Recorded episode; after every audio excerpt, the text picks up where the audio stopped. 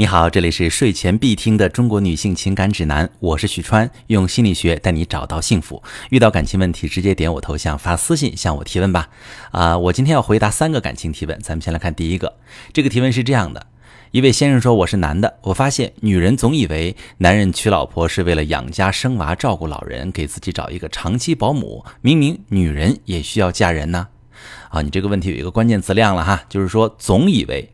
啥叫总以为？意思是男人娶老婆为了养家生娃、照顾老人，给自己找一个长期保姆这事儿，社会上不存在，都是女人以受害者心态杜撰的，是吗？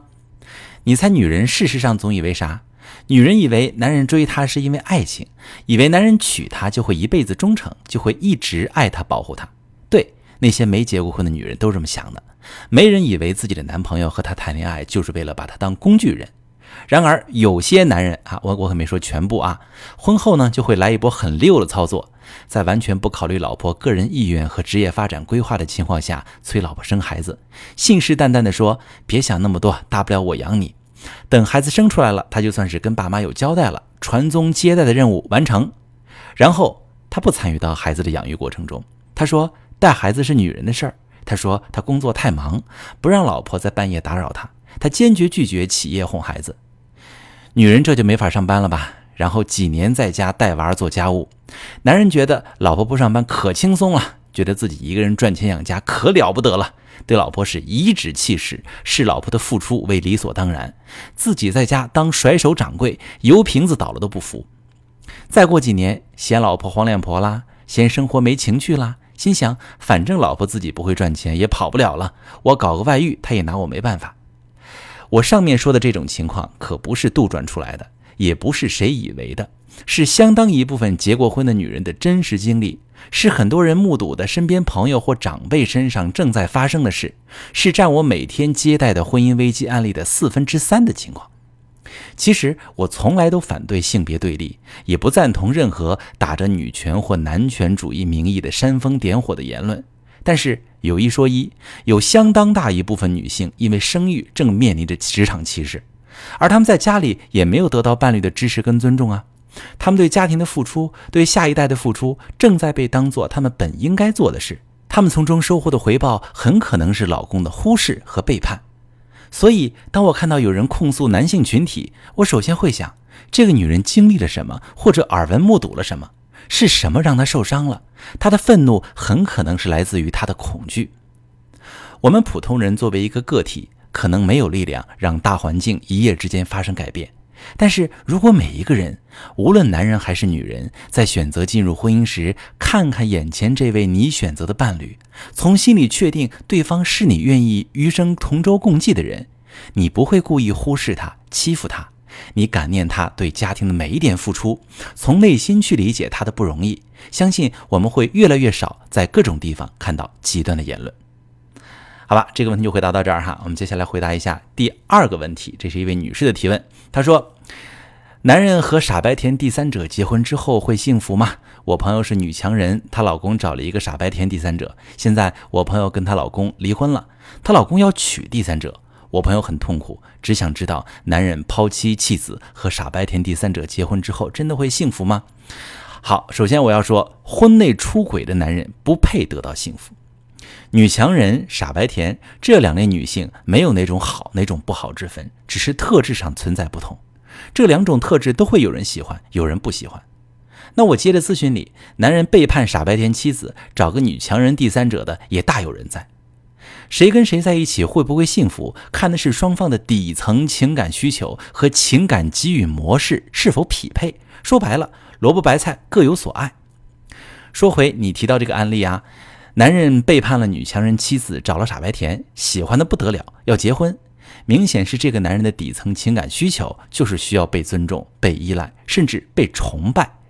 之前在婚姻中时，妻子那么强，没惯着他。外面遇上个正好满足他情感需求的女人，他就觉得和人家在一起好开心，就没按耐住激动的心、颤抖的手，干下了没皮没脸的事儿。正好东窗事发之后，妻子不要他了，他是顺势娶了第三者。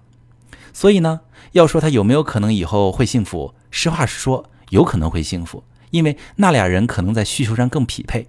但是他们不幸福的概率也很大很大。因为他们之间很难建立起信任感。一个有背叛劣迹，一个拆家小能手，道德上都不怎么样。结了婚也互相觉得对方能背着自己干点啥恶心事儿，而且之前偷情时属于禁忌之恋，刺激火花大了一些，以后真名正言顺了，也就觉得没劲了，一样是柴米油盐，看他们收心不收心吧。最后我想说，经营很重要。什么是经营？举个例子，你是女强人，但是你懂得夫妻相处之道，你能洞察到老公的爽点，时不时的戳一下。你发现老公需要被依赖的感觉，你就偶尔装一下小鸟依人；老公需要被认可，你就时不时夸他几句。这样的婚姻会稳定很多。当然，你要说我就不经营，我要佳偶天成的婚姻啊！这个世界上没有绝对匹配的两个人。我们所看到的恩爱夫妻，都是在家经过无数磨合才看起来那么和谐的。而学会爱、学会相处，是我们获得幸福的秘诀。最后，我还要再强调一下。抛妻弃子是非常恶劣的行为，这种人不配有幸福。好，第三个提问啊，我是个男生啊，原来我还有一些男男性粉丝哈。他说我是男生，女朋友要跟我分手，我一直拖着挽回，他说我纠缠他，然后我选择了断联，请问真的能挽回成功吗？纠缠后断联真的能挽回成功吗？这个问题就相当于吃坏了肚子吃止泻药，真的能治好肚子疼吗？吃什么吃坏的？这东西有毒没有？这东西吃完之后的反应是腹泻吗？你看止泻药当然有用，但是它未必对症啊。而且即使对症，它也是一种辅助治疗手段，只是缓解症状。但是想要完全康复，你得治病根儿啊。有肠炎治肠炎，有中毒要解毒啊。